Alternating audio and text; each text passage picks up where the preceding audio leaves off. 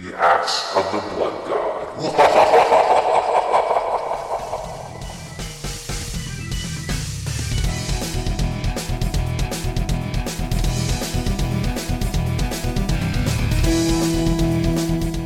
Welcome to another episode of Axe the Blood God, US Gamers official RPG podcast. I'm your host, Kat Bailey, and with me today, as always, my lovely co-host Nadia Oxford.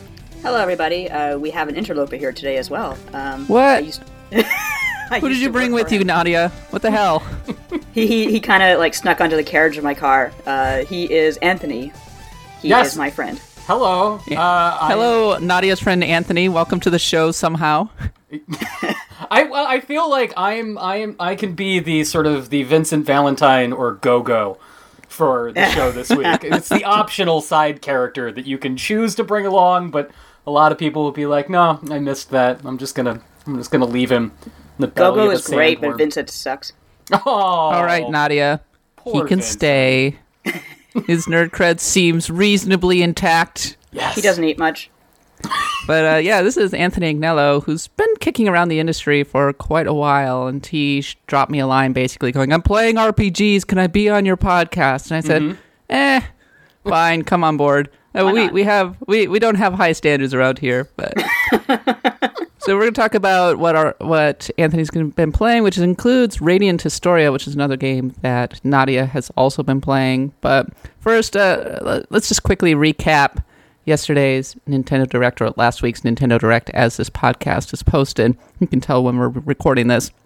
So I went into this thinking that there was going to be an update on the new Fire Emblem for the Switch. Uh, We were sadly disappointed. That was the piece of news that I wanted the most, I think, uh, along with maybe Xenoblade Chronicles 2 uh, DLC, for example. But Yeah, I'm surprised I wasn't there. yeah, I, I guess Xenoblade Chronicles 2 might be a one and done type thing. I'm not sure, but in any case, we we did get quite a few announcements. We got South Park coming on to the Switch. Are you you reviewed that, Nadia? What do you think about that? Uh, I reviewed that. It actually would be a perfect game to just kind of play in a handheld mode. Uh, it's not a game that like I remember it being very divisive, and some people got kind of mad because I wasn't too offended by it. Like I kind of recognized for how like awful it is. At the same time, like there are certain aspects I really kind of enjoy despite myself. So um, I would not play it again. I don't think. I think you know I've had it once. Uh, I- I'm done with South Park. It, it was fun. I don't need to pay attention for another ten years. Uh, but if you are a South Park fan and you haven't played it, uh, by all means, uh, you could do a lot worse. It's not as good as the first game. I was really disappointed Mm-hmm. that they didn't announce both of them as a bundle for the Switch. That would've been great. Because Stick of Truth is a game that I would absolutely replay if they cleaned it up, polished it just Mm-hmm. a little. Uh, but Separate Butthole, the Separate Butthole is not. The, it's not the best RPG in the world. It's just not. I know some people. See, I never played the first game, and I've I've discovered some people find that the uh, battle system for the fractured butthole kind of tedious. It yeah, it it's not it, it's it's strange. It's a more mechanically sound battle system. Like it's more balanced, it's more interesting, but it's just boring. It's just it- it's one of those games where it almost feels like all of the parts fit together really really well, but it's like a Lego set that builds a McDonald's instead of a pirate ship or a spaceship. You're, you're I'll like, be honest, oh. I kind of like that. That sounds like kind of a cool idea. Like, hey, there's a McDonald's on your shelf. Why do you have that? I don't know. I felt like building a McDonald's. I made it. It's my golden I made it. What do you think? Why not? I I think that the main benefit of South Park is that it's going to look really good on the Switch. It's Yeah, going to look absolutely. great on that screen. I don't think it's particularly hardware intensive, all things considered. No, no, it's really So the Switch should be able to run it without too much problem. Maybe there'll be some load times. I'm not sure. And for people who are like, I like South Park, I mean, that's just an easy sell. It's like, oh yeah, basically you get a South Park cartoon on your Nintendo Switch on the go.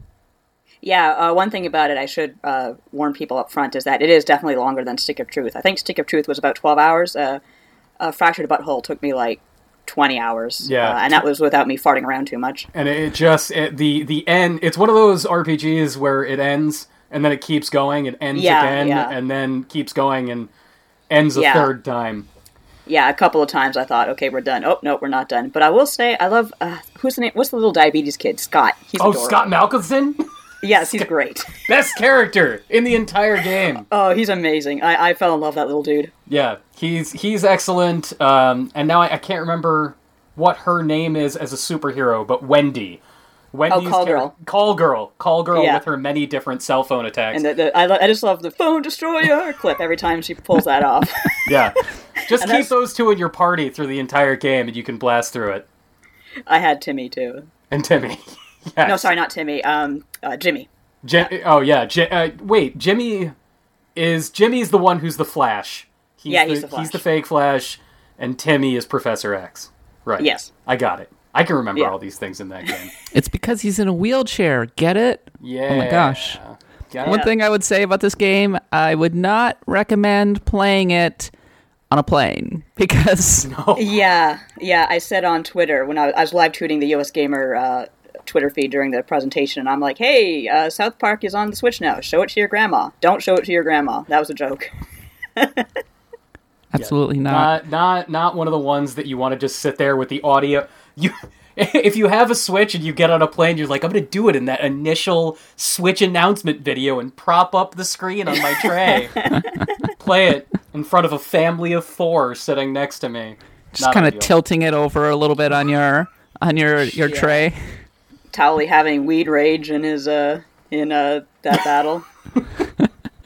Lack of weed, rather. The other game, or the other thing that was announced, we already knew that Dark Souls is coming to the Nintendo Switch, which should be interesting, to be perfectly honest. I, I find myself a little bit on the fence about whether I or not I want to actually get it, because God knows I've played Dark Souls on seemingly everything at this point. Even though it's even though the last release was actually just on PC and PS3, but it feels like it's ubiquitous. But in any case, uh, yeah, it is coming to the Switch, and it has an amiibo. And Yes. that's possibly my favorite thing about a game getting ported to the Switch now is that it feels inevitable that it's going to have an amiibo. Yeah. And in this case, it is the perfect amiibo this side of the gaping dragon, which is Solaire, the the Sunbro, the the guy who became a meme unto himself with the praise the sun uh, salute. And Yeah, made an uh, entire generation of people into Sunbros, and yeah, uh, uh, I do you guys still collect amiibos? here's the thing. Uh, when one comes around that i'm really interested in it's almost always sold out. And by the time i think of getting it again i just don't care as much. Uh, there are certain ones that i, I, I adore like the woolly yoshi. Uh, I, I really do kind of want solaire but he's probably going to be sold out in five seconds uh, as many listeners of the blood god know i have not played dark souls so i think this is my chance Oh, I you know Nadia on a recent episode, I I do feel like I'm the guy that's like long time listener, first time caller. Uh, I know that you were talking about you know diving into Dark Souls for the very first time with this release, Yeah. possibly. And I I'm not a a Dark Souls neophyte. I've played two, I've played three, I've played Bloodborne, I played Demon Souls, but I've never played one. So I'm going to be joining you in this adventure, and I actually I'm. I, can you explain the sun bro to me? I don't know this meme. I feel like I'm li- I, I I'm missing something. Well, I mean, you see this guy going praise the sun really early on and helping you with the battle, and it was just such a it was a distinctive looking figure. Uh, the salute was also pretty distinctive. People would be going, "Ah, praise the sun," etc. Yeah, and I think Solaire is also uh, he's kind of a very cheerful character in a very dark and gritty world, and he's very when you meet him, he's very polite. He he's he has I can't remember who voices him, but he just has a soft, like really charming voice that everyone fell in love with, and he talks about like jolly cooperation and all this other very uh, British sort of things. He's he's just kind of a character. But Oh, it's man. also it's a faction in the game, right? So that you can join, and then you can beam into other people's games to help them out killing monsters. And the great majority of people prefer to do that in Dark Souls versus, say, the hardcore PvP, which is which is its own faction and that kind of thing.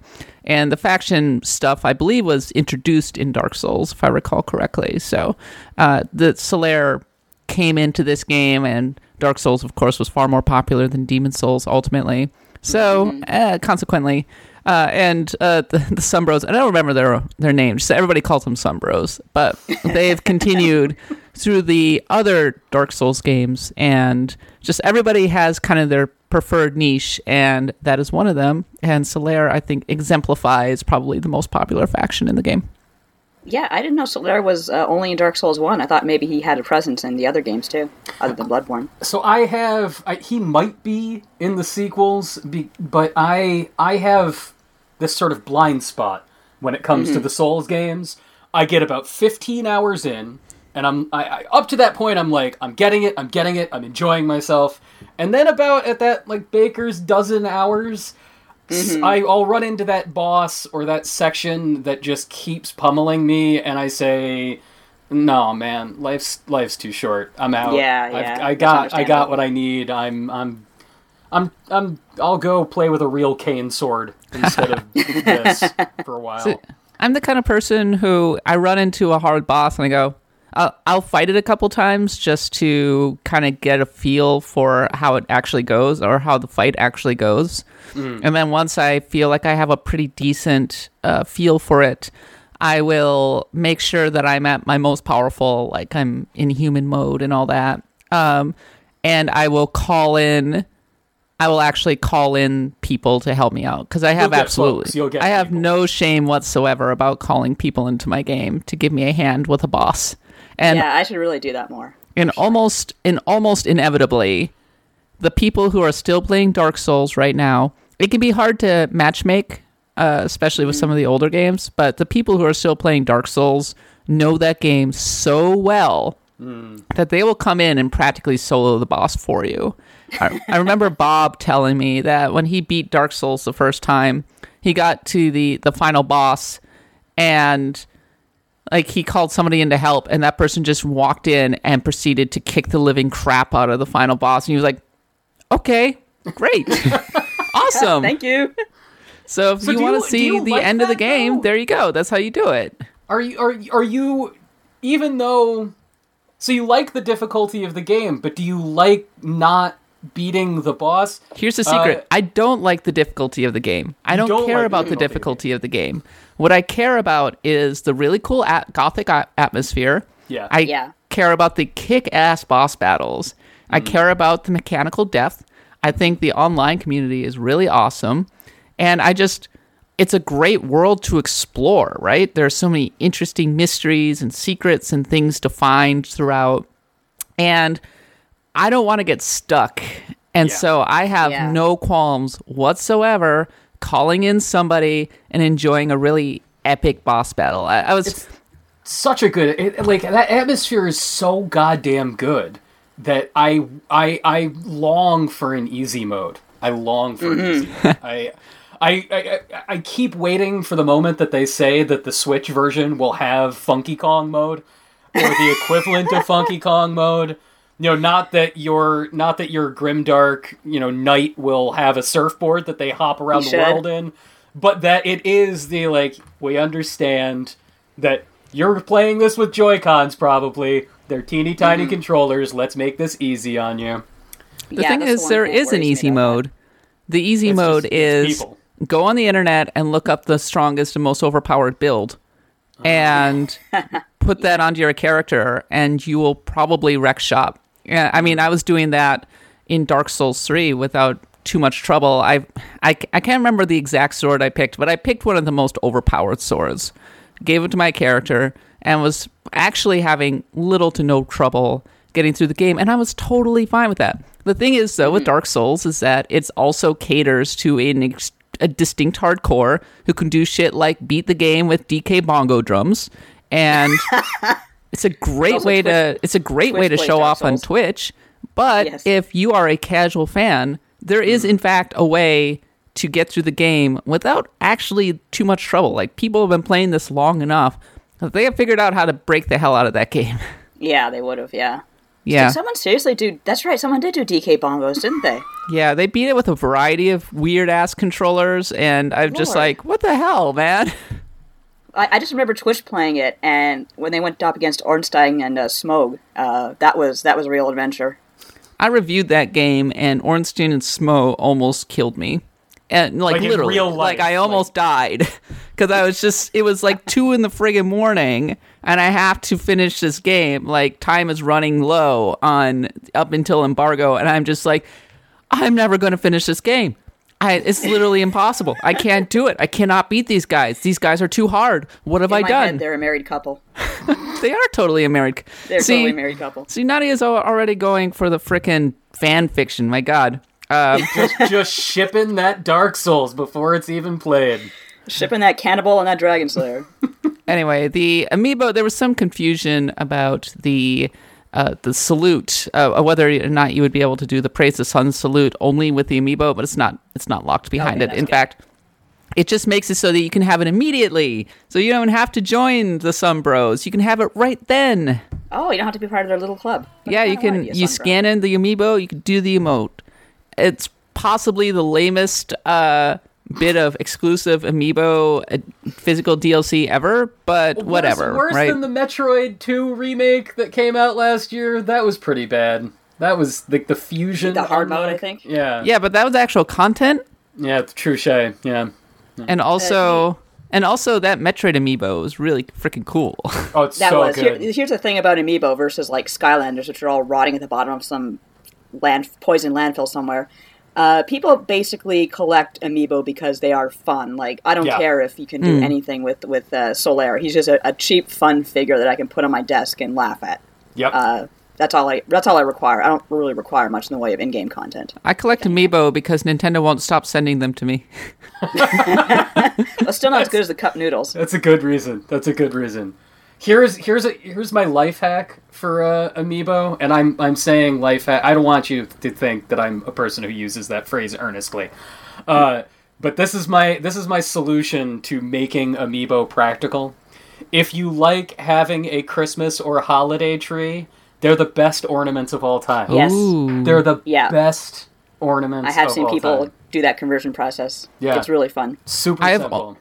I have only purchased one amiibo on my own with my own hard earned cash, and that was the Duck Hunt amiibo because That's I yeah, yeah. loved the dog with the bird. I just happened to see it at some store, and I was like, "Oh my god, that's an amazing amiibo! I want that!" And I bought it, and I was happy. They're really cute. yes. That's a duck. Honestly, the the rest, a lot of the other amiibos are actually kind of underwhelming in terms of the actual design. There's some really good ones, but a lot of the ones are just kind of like, eh, it's okay. But Yeah, like I said, I love the woolly Yoshi. I love. I like the unique one. oh god, yeah, there's some really good ones. But God, my te- my house has enough toys in it as it is, so it's like Yeah. I'm like, ah, no, no more amiibos. Okay. Last thing before we move on, uh, Nadia. Last week we were talking about what we were hoping we would get out of the Valkyrie profile, uh, Lenneth teaser, and uh, we officially have an announcement, and it's a mobile game. I'm so sorry. Friggin' mobile game, man, and not just a mobile game. It's a mobile game port of the frickin' PSP remake. Jeez, it's so that's that's just painful. And I mean, it's not the first time Square has uh, ported uh, their handheld games to mobile. Like they did that for Final Fantasy IV DS, and they did that for After Years too, for some reason. And uh, yeah, Square just loves that kind of low effort, low budget project to bring in some quick cash. I'm sorry P- though. But, but the PSP version, I okay. So I, I feel like Kat, are you and I two of the five people in existence that played the PSP version? I didn't play the Valkyrie PSP version. I had the PlayStation version, and I didn't feel any particular need to buy the PSP version when I read that it was kind of the inferior version. Or It people were saying that it was kind of fuzzy, didn't have the amenities of the English release, um, and things like that. So I was like, oh, why Right. would I buy this thing? The load times are, and uh, th- this is a oh game yeah, that I the have load attempted, times. I've attempted to play Valkyrie Profile like six times over the past twenty years, and I never make it more than a few hours in. I've tried it on, you know, both the PS1 and the PSP. I never make it that far. The PSP is version is unplayable because of the load times. Right. It is unplayable. And given Square's track record with optimizing these re-releases, I don't have a ton of don't have a ton of faith. And like not just the UMD version. If you play a um, legitimately acquired digital version of the PSP version of Valkyrie Profile, um, that's not a thing you can get. But if you do just play the the ISO, it's no better, no better. I ripped uh, I ripped the disc the PSX disc to my PC and play it in an emulator. And that is probably the best way to play Valkyrie Profile at this point. Um, if you have a PC that, I mean, you should have a PC that can handle it, but Yeah, at Oh, this yeah. point, you should have had one by 98. yeah, I, I wouldn't go that far, but I I think the thing with Valkyrie Profile, and it pains me to say this, but uh, I think that the really long story cutscenes can be pretty ponderous for a lot of Yeah. people, and it takes a long time to get through. I I I like watching the stories because I find some of them are boring, some of them go way too long, but there are others that are like genuinely sad uh, or genuine a lot of like i mean you're watching in every one of them you're watching somebody die and you're watching their last moments and so it could be like it can be pretty intense actually and but yeah in any case like in terms of actual uh, modern rpgs i think a lot of people would find valkyrie profile to be relatively slow going which is kind of why i was hoping for like a remastered version Yeah. that Just lets you remake go. Just fast remake it forward through them. I don't know. Yeah it's not happening. if I valkyrie should profile is not enough of a, pro- a property. Yeah, I'm actually wondering if I should just kind of just bite the bullet, get the, the PS1 version, and play it for. Uh, for like a hundred bucks ugh, More really. than that at this point. It's like not as bad as 150. Suikoden 2 in the, in the heyday, but Yeah. still not great. Yeah, it's Kat, not you a- exactly are you Panzer a- Dragoon, but geez. Are, are you a are you a Valkyrie Profile 2 Silmeria fan? Uh, not really. No. Yeah, uh, I was gonna say that's a cheaper option, but it's it's also not great. well, Silmeria. I, I was ranting about this in the previous episode. It stripped away a lot of the character and the fun of the Mm. original Valkyrie profile, and I didn't like the main character particularly. Like, I, I guess she had a decent arc, but she was pretty boring uh, Yeah. at the start. Uh, the the one thing that I would say that was really good about Silmeria is that they took the battle system that they introduced in the original Valkyrie profile and really beefed it up in some pretty interesting ways by having you running around on a 3D battlefield, uh, breaking off parts of bosses, uh, things like that too. So like they they did some cool stuff with the actual battle system. And at the end of the day, I didn't regret my time with Silmeria. But uh, as far as follow ups to the original Valkyrie profile, I was like, eh. Also, it came out in Yeah. like 2006 when the PS1 was based, PS2 was dead or Right, getting yeah. there. So, Wait, unfortunate. that was that was when Odin Sphere was coming out. it's That's true. It's such true. a good game. All Holy the- moly. I actually played that for the first time. the Okami re-release. came out in 2006 as well. That's, Yeah. yeah. that's true as well. It's Yeah. coming to Switch too. Woo! Yeah, that another game. Fast forward. Man, they managed to get a lot of juice out of that game. I got to tell you. They really did. Hey, you didn't play it the first time? Well, guess what, assholes? yeah, play it that game die. bored the heck out of me when it came out. Uh, I'm not gonna lie. Talk about I have tried to ponderous. play. Yeah. I have tried to play the remaster, and I really appreciate it for what it is. But I find the text is so slow, and you really can't go through it as quickly as I'd really like to. And I hope they fix that on the Switch, but they won't. No, they won't.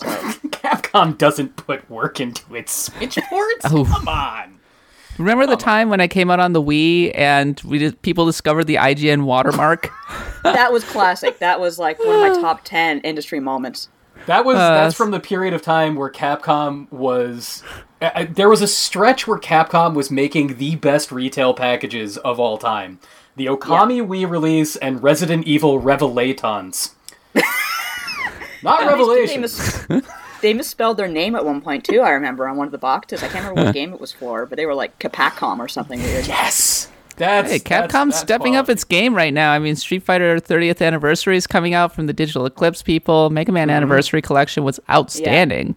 Yeah. Uh, They're they are fine. I think they they got a fire lit under their ass because they were looking pretty grim there for a while.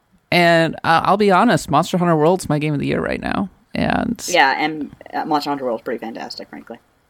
I freaking love that game. Have you been playing Monster Hunter World? I, I was okay. I I've been so ensconced in playing Xenoblade 2 over the past couple Oh. of months. That is That- such a good game. I- It is so good, and I don't So- understand why. I, the, my, the only explanation I have for people being mixed on it is that it, it is the level of time investment you need to get to realizing that it is not just a good game but a great game is yeah, huge. it, is very time intensive. So I, Also, I uh, Titty Bunny. yeah, there's also all right. Why does every rare blade have to wear a thong? Because it's not Uh, God just to create it. it's it's gender and species neutral. One of the main characters that's a blade is a tiger, and he is wearing a tiger thong.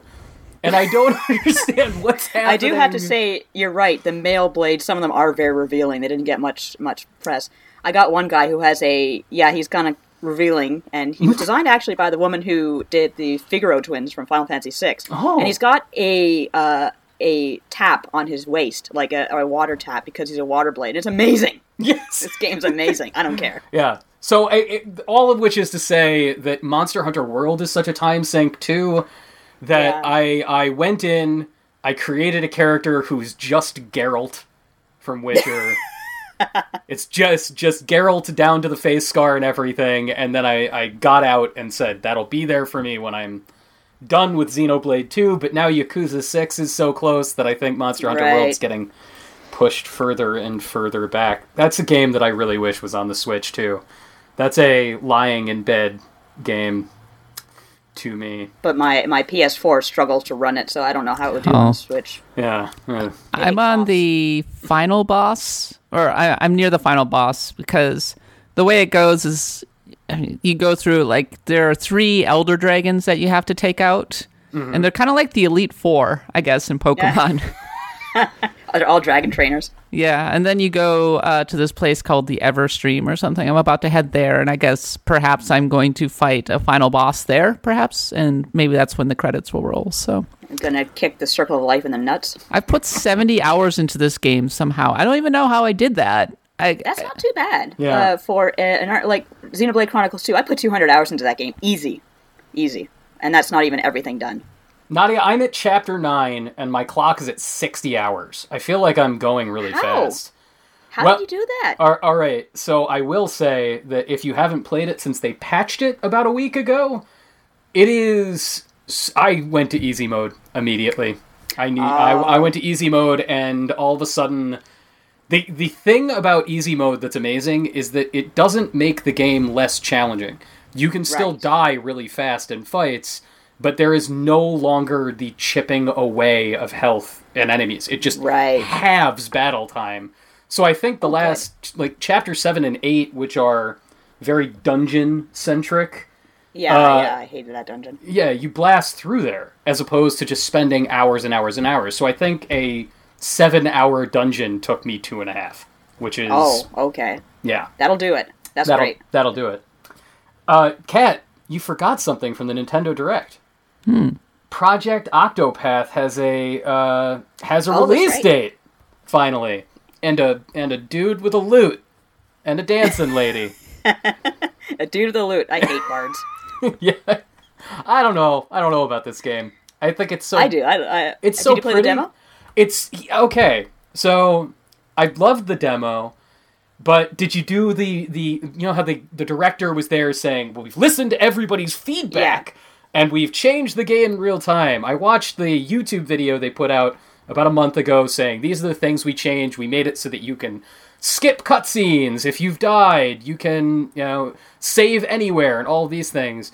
But I I want them to cut that script back because every character has like five more lines than they need. Just if you're gonna imitate those old 16-bit RPGs, you gotta keep it snappy, as opposed Well, to who just did the? I wonder who did the script this time around. I guess it's not Alexander O. Smith, but uh, kind of has almost his that scent on it. flavor. Yeah, Yeah, that flavor definitely. Which it's is great. I mean, I love his work. But. yeah. I, I it definitely already feels bravely default, bravely second-ish in terms of Yeah. the story. That's not a bad thing, as long as they don't make it as grindy as Bravely Default. And that's one of the things they said. They said we we recognize that people want to be able to get through battles quicker, and I was like, yes, awesome. Yeah. Tokyo RPG Factory, take notes. You're next. no kidding. God. Poor Tok- Tokyo RPG Factory. I feel bad for them. Yeah, their really their follow up effort got almost no coverage from anybody uh, because Yeah. it was just the second that it came out, that was like, yeah, it's slightly better than the previous effort, but uh, not by much. I was like, oh, eh, eh. Like there was Yeah. a definite eh. It didn't really grab me, and this is when other. I think this is when Monster Hunter would- just came out and everything, and I was like, uh, I'm gonna play Monster Hunter. I'm Mm-hmm. sorry. I I understand what you're doing, and I appreciate it, but it's just uh, I am just not that interested. But uh, on the subject of Project Octopath Traveler, um, I, I guess I'm reasonably excited for it. Uh, it's going to be a good Switch game. Great, great handheld Switch game coming out Yeah, this absolutely. summer, if I recall correctly. So yeah, it was before my birthday, July 13th, I think. th- this feels like it's just it was kind of made for Nadia. this is a Nadia Yeah. game. Watch me hate it, and I'll hate myself. Uh, I don't know. You, yeah, you're not you're not the type to hate things very much. No, I don't. I don't hate things very often. I'm like I'm like Mike in that regard. Both You're a of us are lover, not a hater. That's very true. I am very much a lover, not a hater. I don't. I, I don't get angry very often. Yeah, I, I mean, I guess we'll see. Like, I, I know that we were like pretty pumped up about Octopath Traveler last year when the demo came out. Like, in hindsight, I'm like, eh, eh we'll see, we'll see. Yeah. But in any case, uh, I, I wanted to get back to something we were talking about earlier. Like, Anthony, why do you consider well, what what made Xenoblade Chronicles 2 a great game as opposed to just a good game for you? Uh, man, it, it is in the same in this. It, it, it sounds so dumb and simple when I when I think of it. It's just the perfect confluence of art, story, mechanics, and just just world vision. Every everything that makes a good RPG a great RPG is in Xenoblade 2 and working in concert. And I can't this is really annoying. I can never remember the director's name. Can you the, the Xeno guy. His name always slips my mind, Mr. Zeno. Mr. Uh, Xeno guy. But I, Xeno, Xenoblade 2 is the first time that I think one of his games has truly cohered into a whole instead of being a collection of really, really good ideas that don't quite work. Even, like, I love Xenogears as, as much as the next person who came of age during the PlayStation era. Uh, you know, it's it's a fascinating, fascinating, beautiful game, but it's a frustrating mess. And Xenosaga, all of the Xenosaga games are frustrating messes. That's that's a situation where the art is beautiful and the story is super interesting, but the story is terribly told, and the story is terribly told inconsistently, where they keep trying to do different things over these three games. Doesn't work there. Xenoblade One is a beautiful world, but you can't turn off battle voices in Xenoblade One. Un- Yeah, unless you're ready for 100 hours of what a bunch of jokers, what a bunch of jokers, you- what a bunch of Do you jokers. use the English voices in two? I yes, I love the Okay, English voices in two. I love them. They're so great. I turned So it to good. Japanese, and I preferred it in Japanese. Did you did you stick with it b- past the beginning? Because I feel like the beginning of Xenoblade 2, the English voices were they just didn't do more than one take. They were just like they just recorded the like script read and were like that's fine, moving on. Yeah, But- there actually are some moments that are dramatic that Rex actually delivers surprisingly well, and Torna is Yeah. mostly voiced really well. Um, who's that rip-off Cecil character? Uh, Rip off Cecil is character. by, uh, Zeke, uh, yeah, yeah, Yeah. No, not Zeke. Um, not Zeke. The guy who looks like Cecil from Dissidia. Uh, just Oh, kinda has the Cecil from Dissidia. I thought you Yeah. meant uh, the the uh, isn't Cecil the Bard in four Final Fantasy No? God, no. We're not friends anymore. Cecil is uh, the paladin. He's the main character from Final Fantasy IV. Oh my God, that's and now my credit's gone. All my credit's out the window. But I, I just like I, I really like Torna because uh, towards the end of the game, mild spoilers, uh, you kind of begin to realize that they're maybe even uh, lovers. But uh, that's uh, the main char- the main villain, and uh, oh yeah, yeah, like it's um everybody is of- lovers with everybody in Xenoblade yeah. 2. That's the other thing I realized. There's there's a they're just a good villain Yeah. troop. I feel like can we talk about spoilers for Xenoblade? I we, I feel like it's a long enough game and it came out only three months ago. I don't want to give too many things away. Should we should we say spoilers from here on out Yeah. so- uh, for Xenoblade spoilers. Chronicles 2? Uh, check the the podcast notes to see when we pick up Yeah. uh, with Yeah. the next topic. Go. So one of the things that makes this game truly great is to to your point, Nadia. Like it does seem like everybody is in uh, an intimate relationship in this game. Every single Yeah. character is either Everybody's like screwing their blades. Just e- putting e- it out there. Yeah, everybody They're- they're is not subtle boning their sword uh, yeah. to hell and back. But there's also uh, uh, profound and explicit intimacy between the characters of friendship. There's a very dramatic moment uh, about two thirds of the way through the game. It's sort of the climax of the second act, where one of the main characters, Nia, uh, it's revealed that Nia herself is a blade, that she is Yes. not 100% human. And as she, you know, accepts her identity for the first time, she yells to the main character, I love you. She just says flat out, I love you. And it's not like, and we should get married and buy an island together and then get a dog.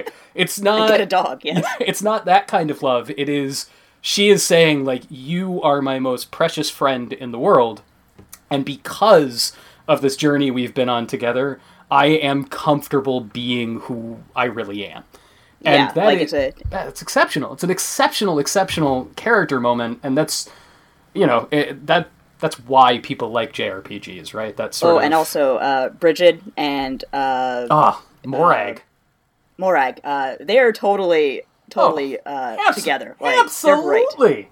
They are one hundred percent together. Like she, Morag says uh, outright, uh, "I would not want to live without Brighid," and I think Brighid says the same thing. And it's just they're not like all grand and grandiose about it. They're very, they're very just down to earth. Like they, she is my everything. Like she is everything in my life. Yeah. It's so sweet. Yeah. Man, for- for- I don't. I wasn't even paying attention to half of what was going on in Xenoblade Chronicles 2 stories. I'm like, who are these characters? What? I put like 40 hours into this game. I don't know what the heck you're talking about.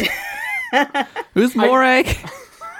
Morag is the the, the, the, the chick with the uh, the cool engineer's hat. Yeah. She's the, Oh, uh, special inquisitor. Okay. Morag's the Valkyria Chronicles, that some character that somehow escaped Valkyria There. Chronicles and ended up in Xenoblade. I remember the little fuzzy thing. I remember a kid with diving hat. I remember girl nice. who's a blade, actually, but is kind of all yeah. I don't know. Like Do you remember Dromarch? Dromarch's the one who counts the most. He's I- the tiger. He's I liked the battle bow. system. I liked the graphics, and so that's kind of what kept me going throughout. And I, and I liked the the blade gacha system. And I kind of sat around going, "Oh, I can't believe they didn't make this into a microtransaction type thing." Mm. EA, I'm glad EA didn't get their hands on this game, but Yeah, we were talking about how if there was an executive from EA looking over the developer's shoulders, they'd be like, "Why isn't this monetized?" Oh, Uh, well, why isn't this monetized? why aren't these coming out of card packs? Is what it comes down to. Yeah. Build your Xenoblade Ultimate team in the most social electronic arts role playing experience.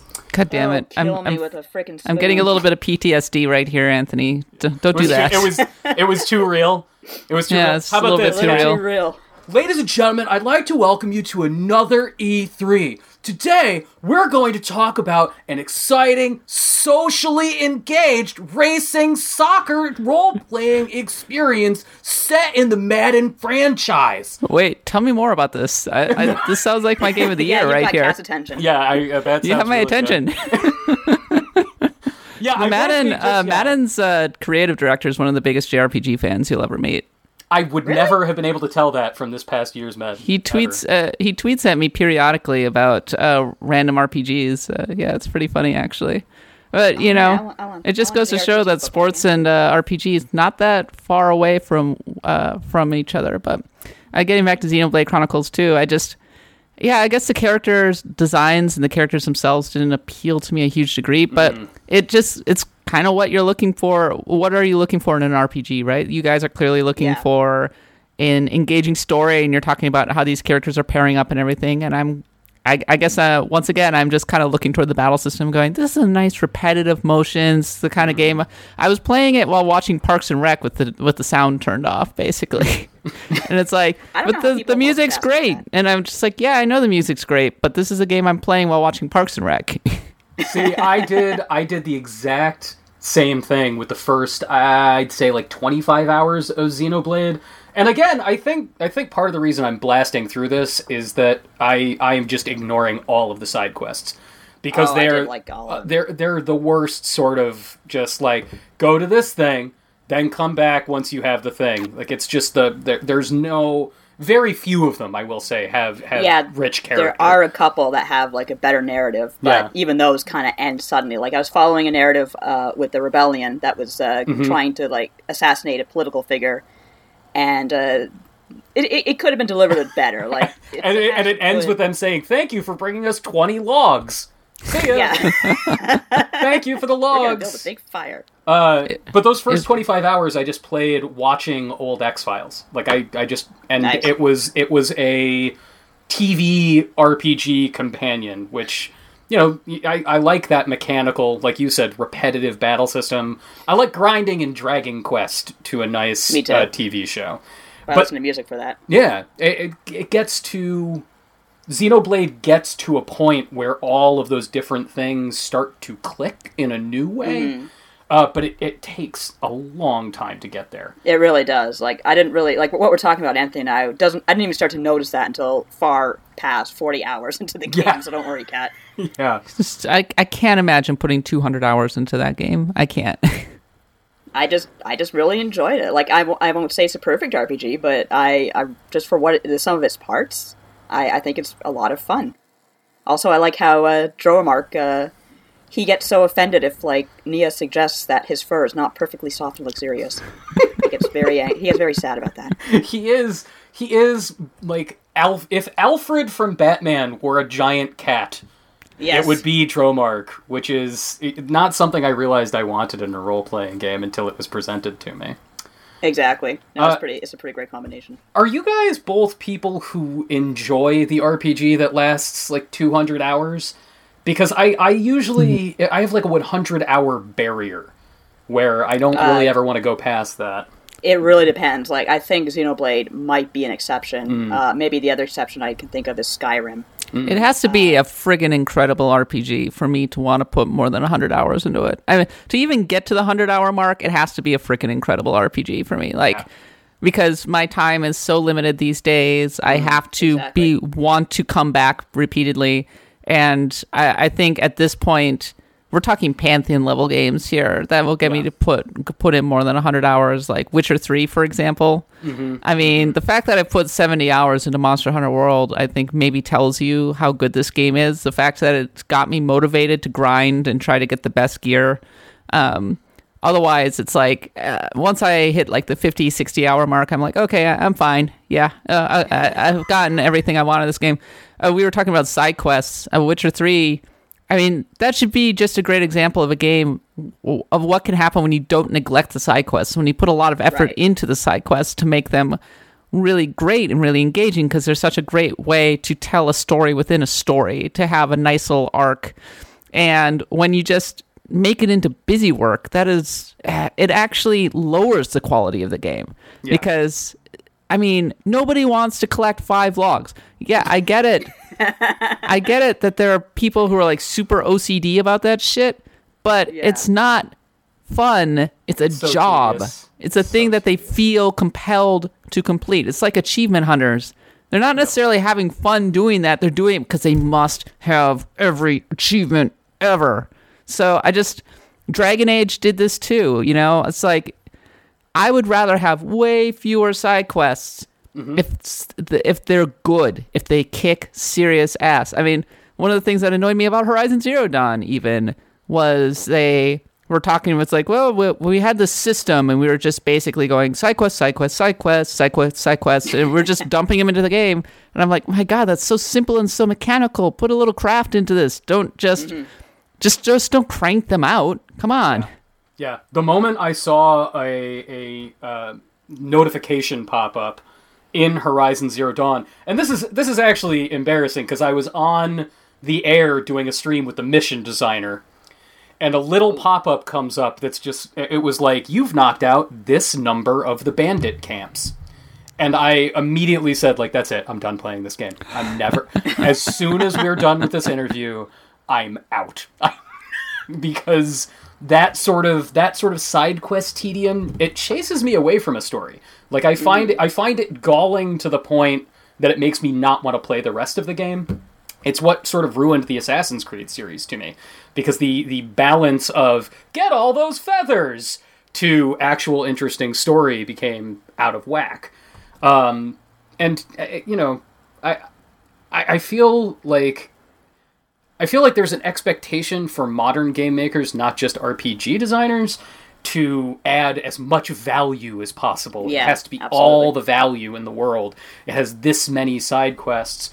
When, you know, I think at the end of the day, if you just fo- follow Chrono Trigger's model, Chrono Trigger has maybe uh, 10 side quests total. Yeah, towards the end of the game, you can like most of them are optional. and It depends how you if you finish them, it can affect your ending. Right. But, uh, and all of them are interesting. Like every Yeah. single one is interesting. And The Witcher, The Witcher does that, but the, can you you can't count The Witcher.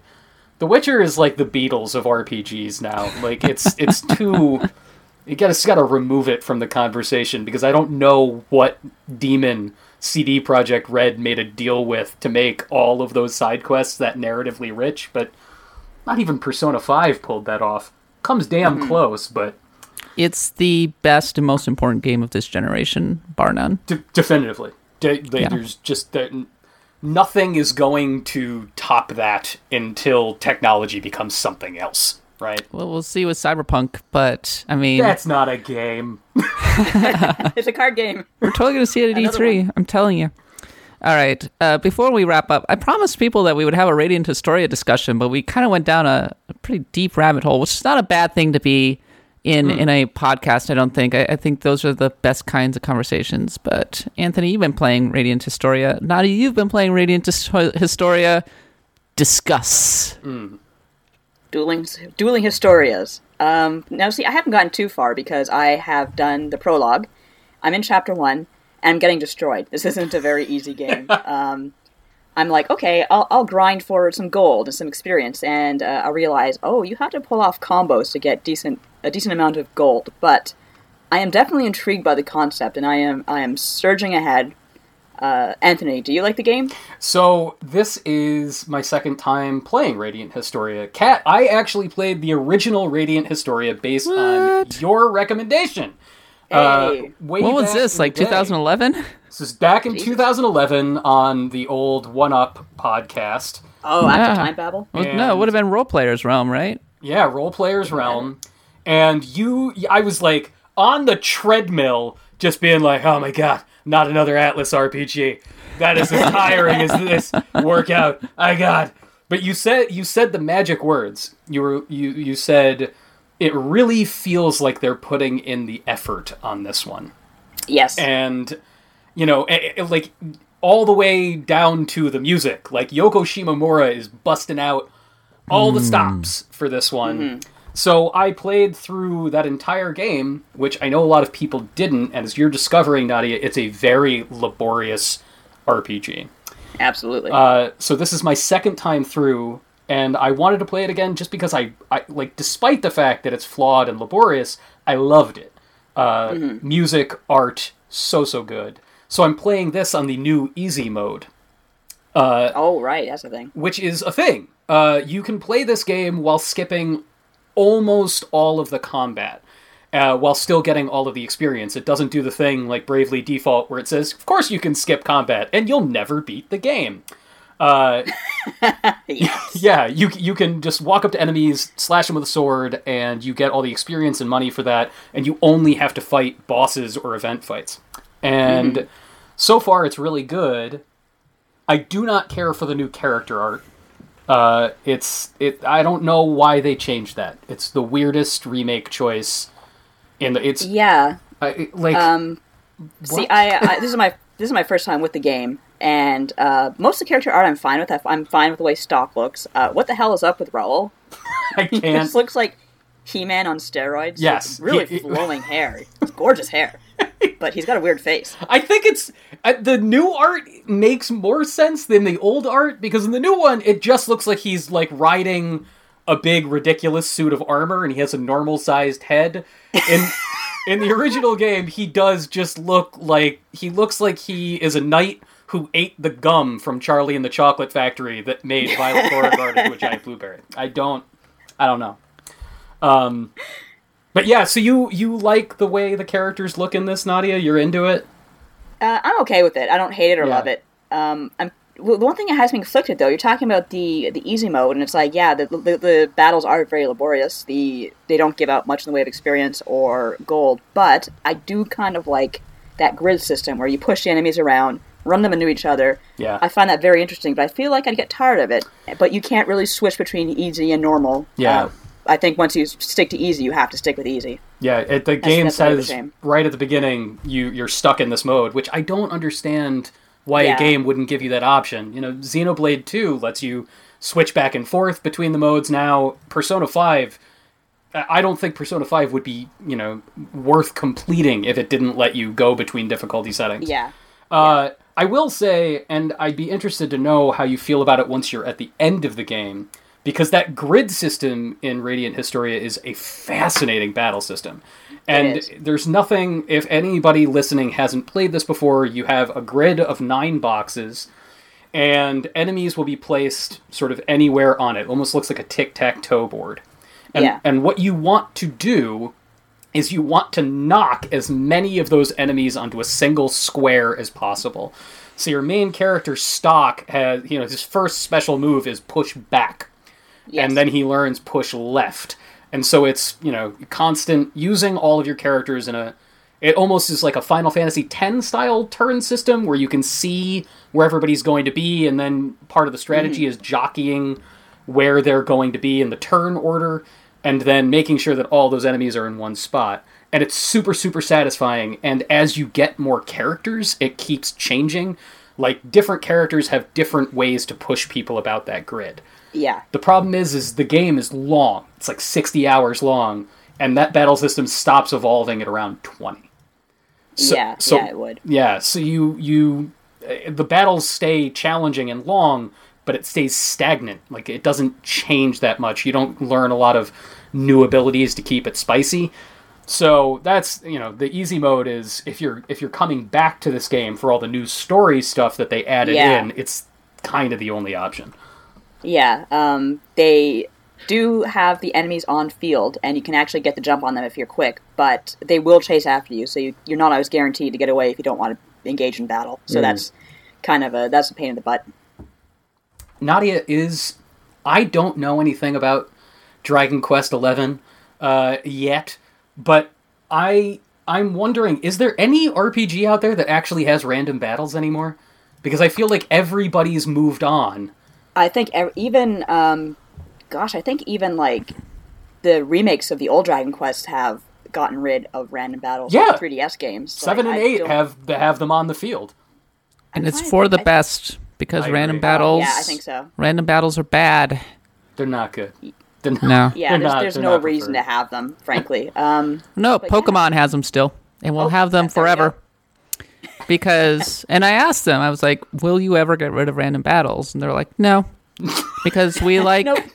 because they said we like the surprise of Pokemon does have that element of surprise going on, though. Like you never know what you're going to run into. That's the whole point of Pokemon, practically. Yeah, exactly. The the idea is, I mean, all of Pokemon is basically a random number generator of what you're going to run mm-hmm. into in the grass, and it has mechanics that allow you to skip over battles entirely. Where it's like Yeah. you can take max. I always have like 20 max repels with me, just to so I can avoid the random battles and everything but it's part and parcel. I, I think they see it as part and parcel of the appeal of Pokemon that hmm. you don't see the monsters until they pop out of the grass, that you are being surprised by the way they pop out. Yeah, So, but as you say, even the newer games, uh, if you don't want to get into random battles, like you have a chance to just kind of cancel it a lot of the time, and uh, they still have like specialized battles that you kind of where you do see the enemy on screen, and you can choose to engage them or not. and it's essential in some caves where there's a high encounter rate with friggin' Zubats Of course. that will send their friggin' supersonic at you and confuse you, and then you hurt yourself in your confusion, and then they poison you, and then you're what the fuck? And then you're too lazy to switch out, and you're like, no, no, I'm to get this, and you keep punching yourself in the face for every turn, and it just And then they use supersonic again. You uh-huh. can't escape. Oh, and then they use mean look. You can't run away. oh, do they know mean? Do they know mean look? I didn't even know that. Yeah, Golbat totally knows mean look. Oh, stupid Golbat. Yeah, they're the worst. And they're faster than you. They're always faster than They you. always go fat. They always go first, and their first move is always supersonic. Yeah, that's why you take the match. if you want a reason to carry a Pikachu with you into battle, uh, so that it will outspeed and kill those freaking Zubats, Yeah. okay, Pikachu, this is your time to shine. And the rela- the relative of the of the Zubat in the water is the Tentacool, who Yes. will pop out every like a couple steps and harass you there too. And then they will be busy poisoning you. Ah, that's the worst. Paraly- do they paralyze you too? I think they can.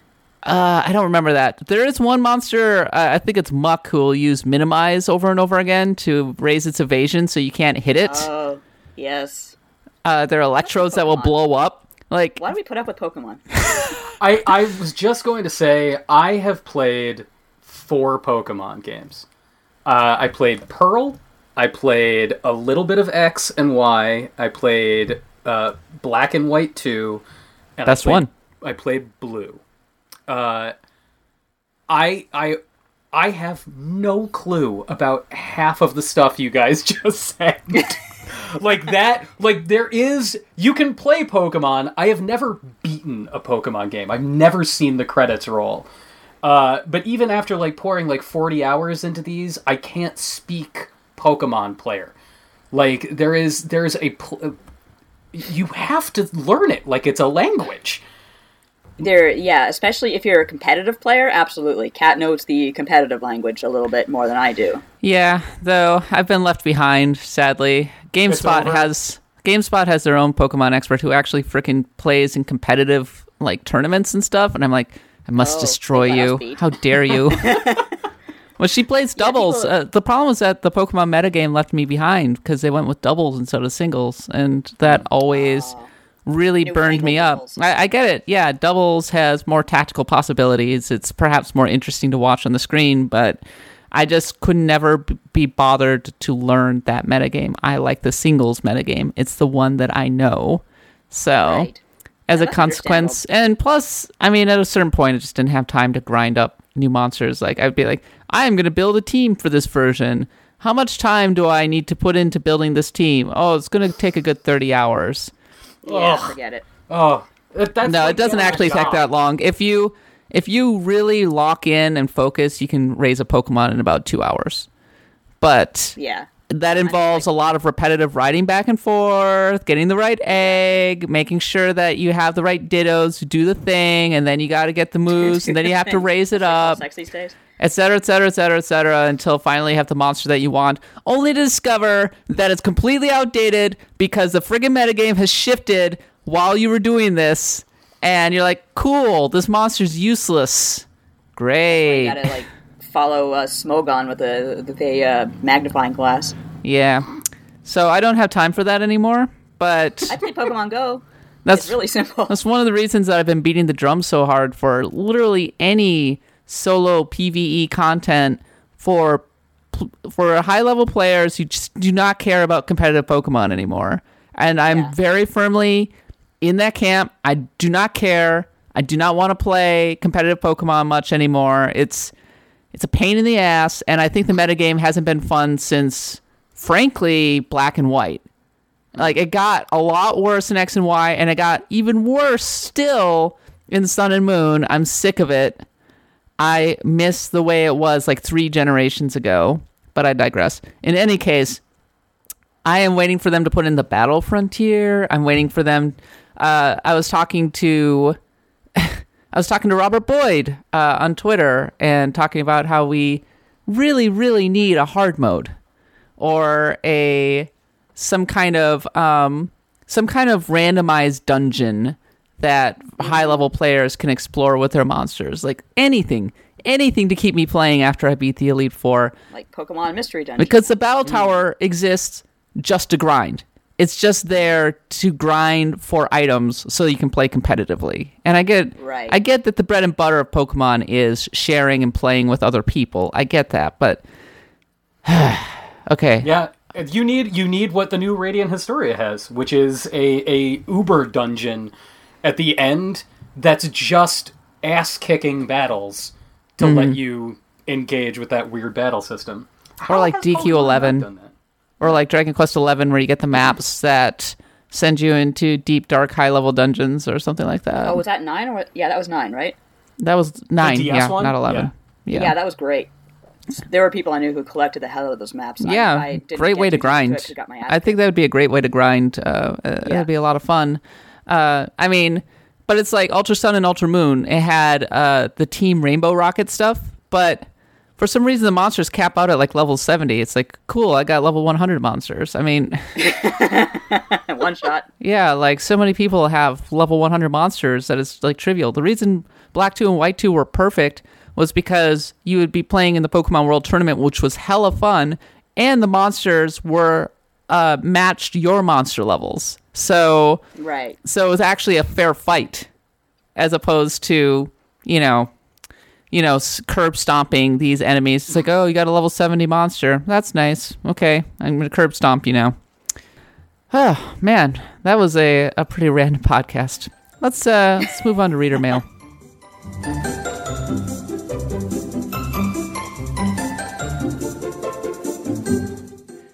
All right, guys. Last time on Axe of the Blood God, we talked about Demon Souls. We paid tribute to it, and we had some comments to that effect. Max Beto said, "I picked up a Demon Souls about a year after it came out. It was very hard to get into. It's one of the few games where I completely restarted after having lost all my souls multiple times through one one before I could even use them, so that I could blast through the levels and end up with tons of souls. I remember being so scared of Phalanx and luring as many of the little ones away as I could because the rest of the level before him had been so hard." And they keep going like this. Uh, to say the least, they really liked Demon Souls. This is actually a pretty long one. It said, I have six platinums for the five games and can thank Demon Souls for the lessons it taught me. Umbasa.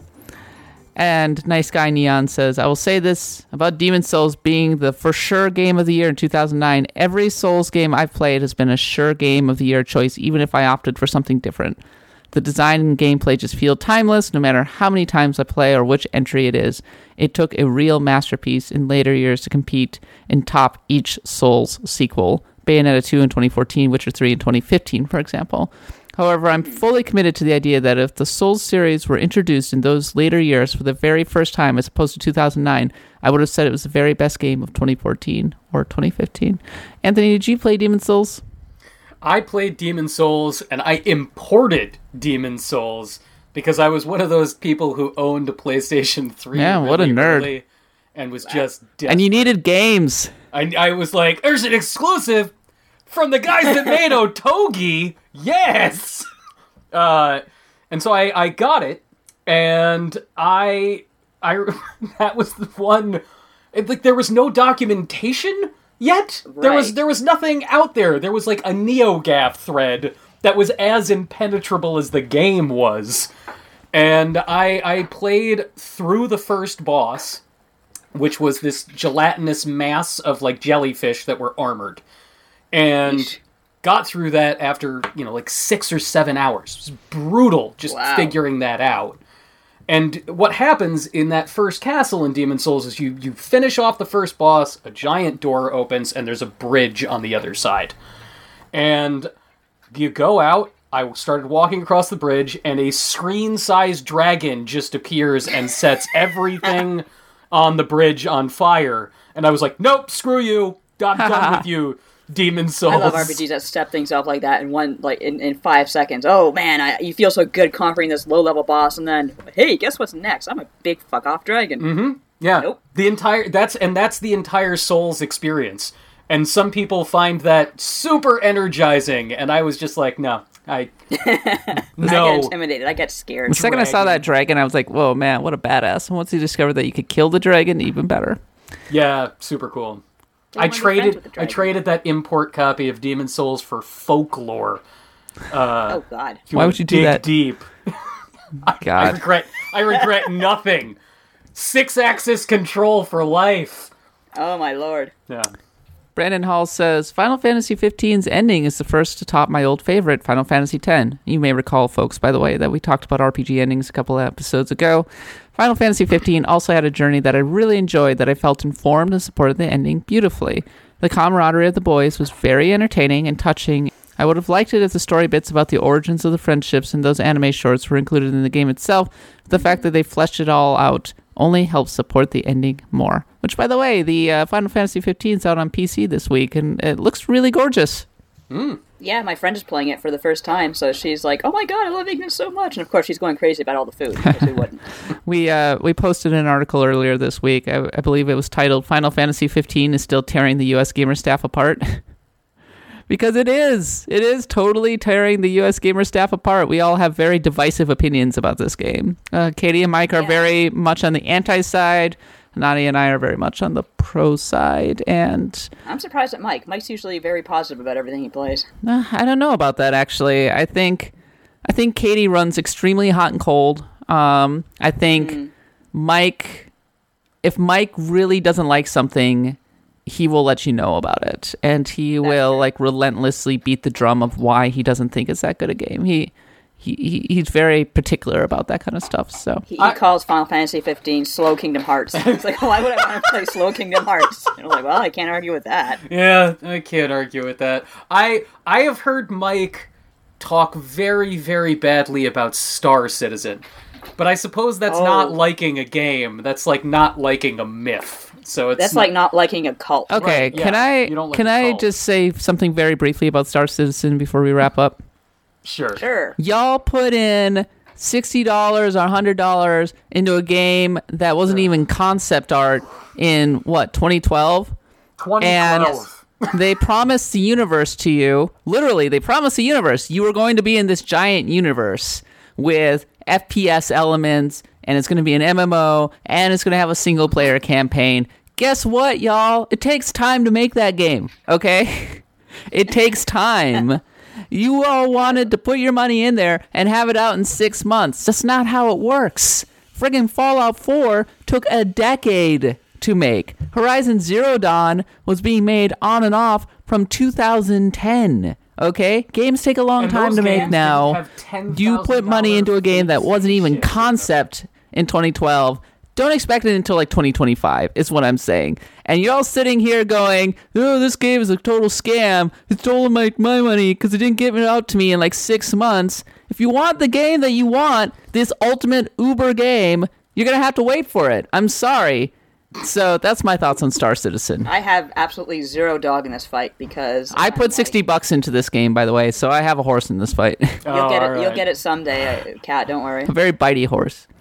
All right. Kat, I wanna I wanna just say one thing about Final Fantasy 15.